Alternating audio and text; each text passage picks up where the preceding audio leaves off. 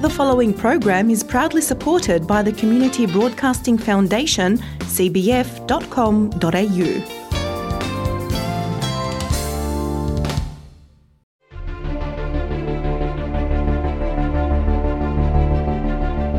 Did you know that even if your phone is secured in a phone holder, you can only touch your phone to make or receive a phone call for audio playing functions or for using a driver's aid such as GPS navigation?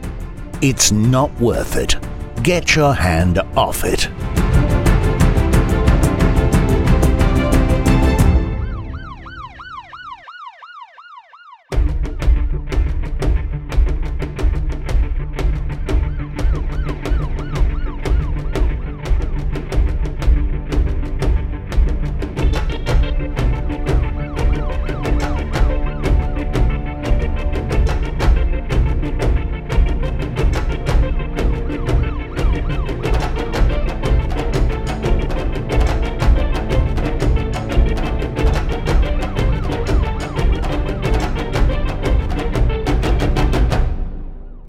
Continuing the Road Safety in Focus journey, today I'm having another informative and educational discussion with New South Wales Police Traffic Sergeant Mick Todd, who has kindly accepted my invitation and is joining me in the 2M FM studio once again. Sergeant Todd, thank you for joining me again on Road Safety in Focus. Thank you. It's good to be back. Sergeant, the last time you were here, we had a very intensive Q&A session addressing a wide range of little-known, misunderstood road rules and road-related offences. You'll be pleased to know we received some amazing feedback from many of our listeners who were left craving more of the same. So today, while not quite as broad as the last session, I do have another Q&A session prepared, but this time focusing on two specific areas, one being school zones and some of their relevant rules, and the other being rules relating to child restraints.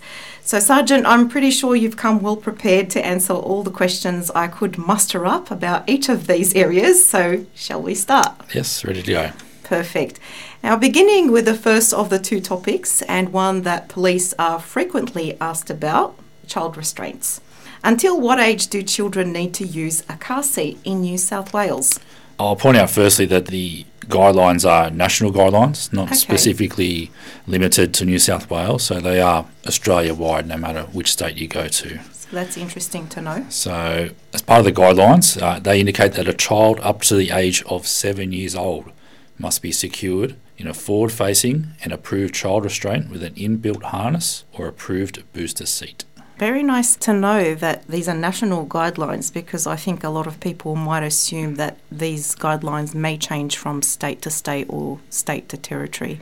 So, can you then provide us with a clear breakdown of approved child restraints or car seats and explain which of them is suitable for different age groups up to the age of seven?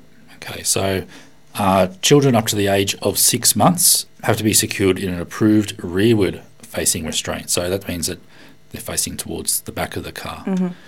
From then on, six months to the four years mark, the guidelines say that you can be secured in either a rear or forward facing approved child restraint with a harness. So a lot of that depends on the uh, the size of the child that's going to go in the seat and how they fit in that seat. And lastly, then it's got from uh, the age of four years to seven years old to be in an approved restraint with inbuilt harness or an approved booster seat.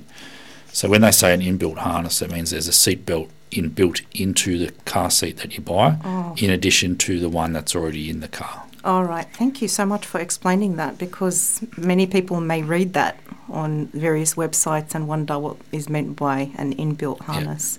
When I say inbuilt harness, that's what it refers to. Yeah. All right, wonderful. So basically, the new category is the one from four to seven because previously there wasn't that category that needed to use um, a Correct. restraint or a booster seat. So this is where the changes have really been made in recent years.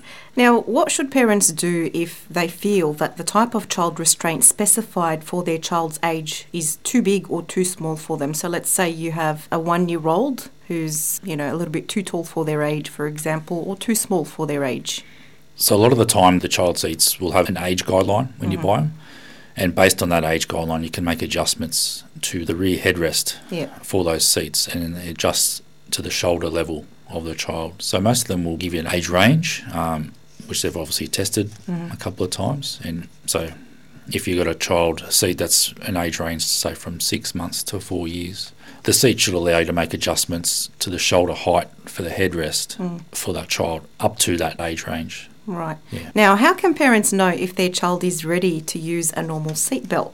So the guidelines again uh, give a suggestion of once they reach the height of 145 centimeters, uh, that they should be okay to use uh, what's called an adult lap sash belt. So that's referring to the normal seat belt. Uh-huh. Again, the reason for that is that at the height of the seat belt in the car in relation to the child, uh, that's deemed more appropriate. And, Oh. and it's all about safety. So. Yeah. And I would imagine having them sitting in a seat of the car that has the actual across the shoulder belt rather than just the middle lap belt. Yes, um, some cars do. So the centre seat. Sometimes, seat, yeah. yeah, Yeah. will have just the lap sash. Yeah. Uh, so once they reach that height, it's suggested that that should be fine as well. Right. But there is a specific test that they can do to see whether or not their child can sit in that um, position safely and have that seatbelt actually protecting enough of their body to graduate to that stage. Of course, yeah. Um, it's preferred to have the, the one over the shoulder Mm. once they reach that height, if possible. If not, well then the lap sash is fine in that situation. Now, what happens if a seven year old does not meet the criteria to move into a normal seatbelt? So if that's the case, it's strongly recommended that a, a forward-facing seat with a harness or an approved booster seat with a child safety harness in conjunction with the vehicle seatbelt should still be used. Again, people develop and grow in different stages, so to progress it through uh, when they're ready, that's fine. All right. Now, child restraints are legally required to be attached to an anchorage point designed for a child car seat. Does the same apply to booster seats? So with booster seats, a little bit different. Uh, so they don't necessarily have to be anchored, but again, it depends on the car you're using. So latching the seat in the right place using the vehicle's seat belt is sufficient, but um, you'll, you'll find that a lot of the booster seats won't have an anchor point or somewhere to you can anchor it to the actual car. It's designed to use the Yeah. seat belt that's inbuilt in the car. So, just to clarify, that with booster seats, it's okay to just use the normal seat belts that are fitted to the car to strap them into place, whereas with an actual child restraint for a child who's younger than four years, that child restraint would need to be fitted with something other than the normal seat belts. It actually needs to be anchored. That's correct, Like a bolt or something like that. So it's believed once they progress to the booster seat that they're a little bit um, bigger in size, and that, that the booster seat just gives um, them a little bit more height so that the actual seatbelt in the car can work effectively for them. Yeah, I guess that makes sense. Yeah. Now, uh, in which situations may children be exempt from travelling in a car seat or a booster seat? So generally, there's no exemption. Again, it's in relation to the child size and how the vehicle seatbelt is designed to work. Right. If they're too small, the seatbelt won't work efficiently with uh, over the shoulder or a lap sash. Um, again, yeah, it's a guideline, but it's for their safety as well. Yeah. Okay. What if, for example, a child had some sort of a health condition or a particular disability that would prevent them from sitting in a booster seat or a child restraint? Is there anything that parents can do about that? Like- Yeah, definitely. Um, it would need something in writing from a, a doctor or a medical profession, Okay. um, just outlining the reason why, and that's sufficient enough. Okay. Yep. So that's good to know. We do we do understand that even with adults, there are some occasions that because of a medical condition that they can't wear it. But as long as there's some document from a doctor or a medical Mm. professional outlining that and the Mm. reason, Okay. usually the RMS will grant an exemption. So that's good too. That's good to know because, yeah, sometimes you may even have, like you said, adults who, for certain reasons, they may have had surgery and they're not able to use a seatbelt across their body for that reason rather than being caught out. yeah, that's exactly right. Yeah, that's a perfect example. Yeah. yeah. Are there any situations where a child may be allowed to travel in the front passenger seat and do they still require a car seat in that case? All right, so for this one, uh, children aged between four and seven cannot travel in the front seat of a vehicle which has more than two rows. So what that means by two rows is you've got the front seats and then you've got the in a normal sedan you've got the rear seats. Yeah. You've got your larger cars like your vans will have a third row in the back. So if there's two or more rows, they can't travel in the front seat. Mm-hmm. But in saying that, if all the other seats in the car are occupied by children under the age of seven, then that is fine. Okay.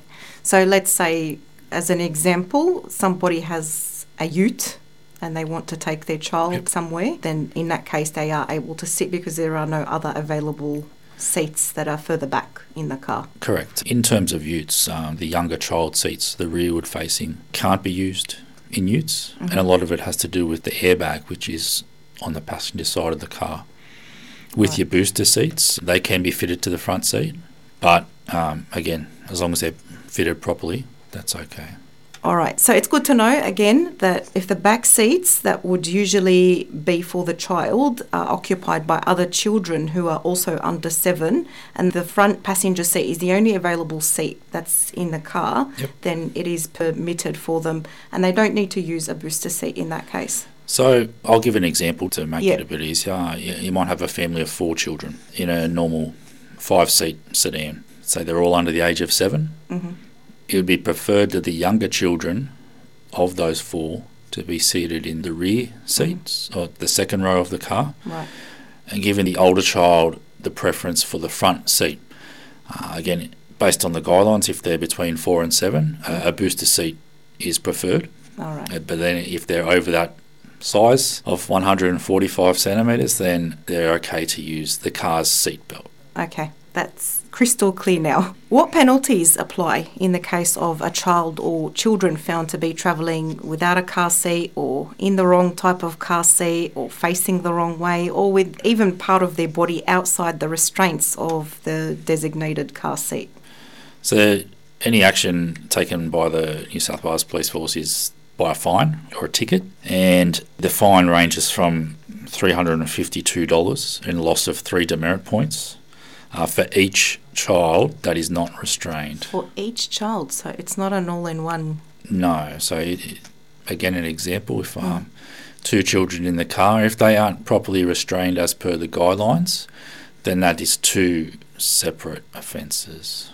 Yeah, I think that's not something that many people would have No. taken into consideration. And it does become a bit worse during public holiday weekends Double when the double demerits come into play. So it does become quite costly in terms of demerit points So then on you the get like three demerit points lost for each of those children. Correct. Yeah, that's an ouch. So that's a real ouch. things we do look for are the- the age of the child that they are in an age appropriate seat and that the seat is an approved whether it's just a child seat or a Mm. booster seat usually they'll have a australian standard sticker or Yeah. marking on the side of the seat that's what the things we look for we do understand that at times some children wriggle out of the seats and it's um, Mm, They have a knack for those types of um, things. We, we do understand that happens, and it's in that case, it's more of a, a situation of uh, some education and Mm. and maybe some adjustments to that seat, so we can assure that doesn't happen again. Caution would be Um, yes, um, due in that case. Because sometimes it can be a little bit, even if you do realise that your child has made their way out of their child seat or taken their hands out of the restraints, let's say, it's not always uh, possible to stop immediately to rectify the situation. You may be on a single lane road or on a freeway or, you know, any of those situations Exactly where it's not always possible to stop immediately and fix that problem. yeah. Again, that's a perfect example. So we- do understand, but we do look out for these things. That it mainly that the child seat is age appropriate, that it Mhm. is secured correctly to the car, and that they're wearing it correctly. All right. Well, that covers then the first part of our Q&A and I think we've pretty much answered all the possible questions there are to answer surrounding child seats and restraints. We'll move to the next part and this is where things get really interesting, I would assume. School zones. Sergeant Todd, apart from the reduced speed limit, what other rules apply in a school zone? So with your school zones, it's uh, it's like any other road in New South Wales. All the road rules apply, although there is a reduced speed limit. All your stop signs, giveaway signs, parking offences, they all apply in that zone, um, regardless of the zone time. So Yeah, after Yeah. all, it's a road like any other. exactly right. Yep. To the next question Which common driving offences attract higher penalties and additional demerit points in an operational school zone? So the most common one we come across is speeding. And if you're caught speeding in a school zone, the fines and the demerit points are increased from a normal offence. Uh, demerit points increase by one, and the fine increases anywhere between $100 and $200, depending on the offence. Again, this is the same for your traffic light offences, your stop and give way at intersection offences, and crossing offences. There's an extra point, and the fine is increased. yeah. All right. And in terms of mobile phone offences, Same thing. they're quite heavy as they are. Yes, yeah. The heaviest The- that we the- have, I yes, think, in I terms agree, of a yep. single offence. So yeah, a lot of offence categories will have um, a school zone Mm. as well if someone is detected breaking the road rules in that zone. Yes. All right. So here I actually had a bit of a shoot off question from this, and only because I've noticed it on a number of occasions myself where you may know that there's a particular school zone in an area, but you're coming out from a side road and you're entering that stretch of road where there's a 40 zone. But see, usually school zones are marked at the beginning and then marked at the end. Correct. And anybody who enters midway into that school zone really doesn't have any way of knowing that they're in a school zone. So, would they need to prove that they just came out of a side road and they didn't know that it was a school zone or? Would take that into account, but Mm. uh, generally people on those roads will use them a lot Mm. and are quite well aware that the school is there and that there is a school zone and that they are in a school zone time. Again, most will have the road markings and signs leading Mm. into that. I'm not sure of any that don't, but um, if that is the case, yeah, we do take that into account.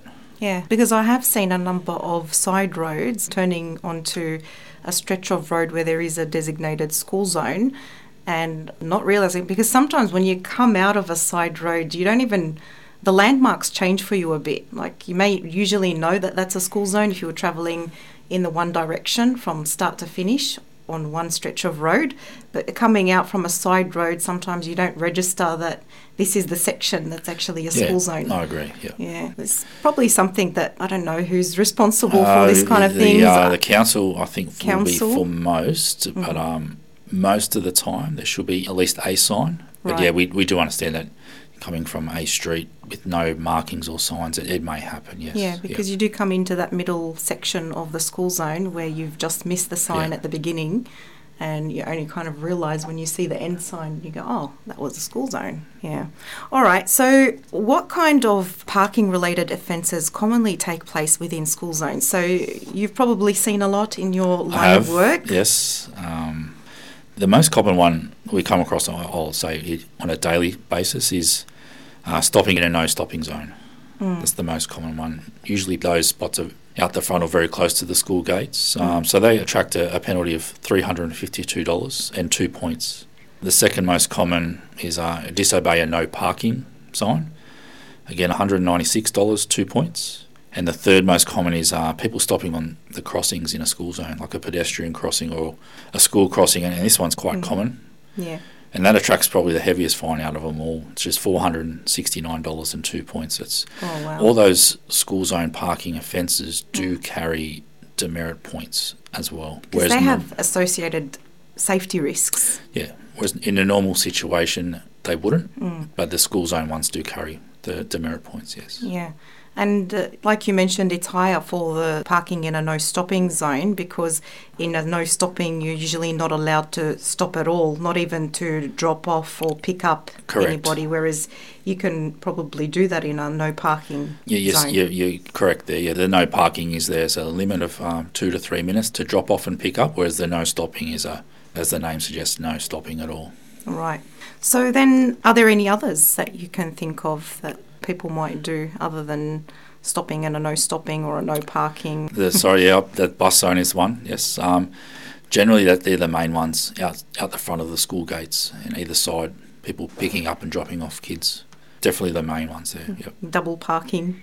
Yes. Yep. Also, in relation to parking, and this is a question that uh, we got from one of our listeners is it illegal for someone to park in a driveway or cut access to a driveway in a school zone?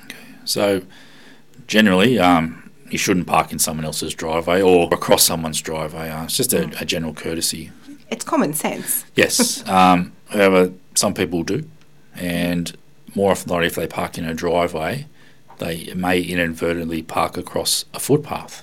Where that's the case, there is a fine and demerit points in relation to that as well. So, Parking on a footpath. yeah, it, because you block a path for pedestrians, So even if you're not directly on, say, a footpath, but like the part of the driveway that intersects with the footpath, even that would be correct. Yes. considered an yeah. offence. That's important to clarify because a lot of people wouldn't realise that this is actually now a footpath. They would consider it more of a continuation of a driveway. Correct. Um, and the fine is quite steep. It's three hundred and fifty-two dollars and a loss of two demerit points. Ouch. So So It these are um, all um, attracting demerit points as well. yeah, um, and then the main reason for that is for safety. Now, apart from the signage marking the beginning and end of a school zone, should drivers be aware of any other road markings which may indicate that a specific stretch of road is part of a school zone? You may be travelling in a middle lane and you've got a big truck travelling on your left where you'd usually see a school zone sign. Is there any way to tell that this is a school zone without actually seeing the sign or the flashing lights? So all school zones, once you approach the area, will have a a 40 marked on the road, mm-hmm. and that'll be in black writing in a yellow box. It'll always happen. Right. And then following that, there'll be a series of white triangles. I call them shark's teeth on either side, on the left and right hand side of the lane you're travelling in. So each lane, say it's a two lane road, mm-hmm. each will have a 40 marked on the road, and each of them will have a series of the shark's teeth on the lane leading into that zone. That's good for people to know also because they may see those uh, triangles and not know why they're there or what they mean. That's there. That's the reason why they're there. All right, Yep. that's good to know. Now, if a school zone happens to fall within a 30 kilometre zone, what is the maximum speed that drivers can travel at? So with your 30 kilometre an hour zones, um, it's not terribly a lot around. Um, but one example I think of is in the uh, Liverpool area, the Yeah. CBD there. Yeah. I know that is 30 kilometres an hour. Uh, so if this is the case, then the lower speed limit is the one you should be travelling at. Okay. So if it's uh, you're travelling in a school zone during school zone, say 8:30. Hmm. Uh, if it is normally a 30 kilometre an hour zone every day of the week, the 30 kilometres applies to that, and that's more for your high volume pedestrian areas like your Hmm. shopping centres, malls, stuff like that. Right. I haven't personally driven through any 30 kilometre per hour zones, but I would be curious to know if the school zones there would be marked as a school zone. They just wouldn't have the 40 sign. It would just be the 30 kilometres in I think case. there would still be your flashing sign and Yeah, and some road markings um, indicating that you are entering that zone, yeah, but the lower limit would apply during that time. Yeah. So, what happens if a driver is caught committing more than one driving offence in an operational school zone? So for this one, if there's more than one offence, uh, multiple tickets can be issued. Usually we issue up to about four at any time. Uh, if there's an occasion where there are more than four offences, will result in a um, what we call a court attendance notice. So you'll have Oh. to have to go to court. Right. Again, depends on the situation, but that could happen. So Uh, any situations where you might immediately suspend someone's licence on the spot? not for any school zone particular ones, uh, perhaps maybe for your excessive speed offences. Um, that can happen. Right. The other question that pops to mind in terms of I've been using the term operational school zone when I've been referring to any of the offences that are committed within a school zone. Is there any difference between, you know, offences committed in an operational school zone or a non-operational school zone, so outside of those hours? Yeah, so a lot of that, it'll be the same offence. So I'll give you an example: is a um, parking and no stopping zone. That will apply to that spot every day of the week. But again, if it's during the school zone, the only difference is the increase in the fine, the demerit points added for that offence. Okay, that's good to clarify as well. That um, during those school zone hours or not a school zone hour, they still basically have all the same road rules as any other roads. Correct. Um, but in particular, during those operational hours, that because there's the added safety risks of people doing the wrong thing, Yep. then usually there would be a higher penalty for those kind of offences. Correct. A stop sign is still a stop sign, but then if it's in a school zone during school zone hours, then it, that's the only difference. Yeah. Right. Sergeant, is there anything in relation to either child restraints or school zones that we haven't covered in our Q&A today that you might want to add at this point? I'd just like to add um, that if anyone has any further inquiries about your um, child restraints Yes. and seats, there's two websites that give a lot of good information that, that I use all the time to answer a lot of questions I get over the phone. Yeah. Uh, the first one is www.roadsafety.transport.nsw.gov.au, and the second one is www.childcarseats.com.au. All right. Do you know if any of that information has been translated into languages other than English at all? No, No. um, I'm not sure of that, but Okay. it would be good if it was. Um, but the same information that I provide or guidance that I provide is based on the information from those websites, uh, and again, they're national guidelines for child car seats. Right. So, who do you think in that case would be a good place to turn to for those people who may not be too confident with their English skills and want that kind of information and want something reliable? Who would they go about calling to get that clarification? I think the RMS may have the facilities to do that. They have a lot to do with the road rules and um, do provide a number of services for people of different languages to help understand. They may be able like to this, yeah. arrange an interpreter Yeah, on, on um, the phone or something. Again, there might be an option on that site, but I don't know of it. All right, not a problem. New South Wales Police Traffic Sergeant Mick Todd, that was one very educational and eye-opening Q&A session. Thank you once again for coming in today and for the valuable contribution you've made so far to our series Road Safety in Focus. No worries. Thanks very much. A pleasure as always.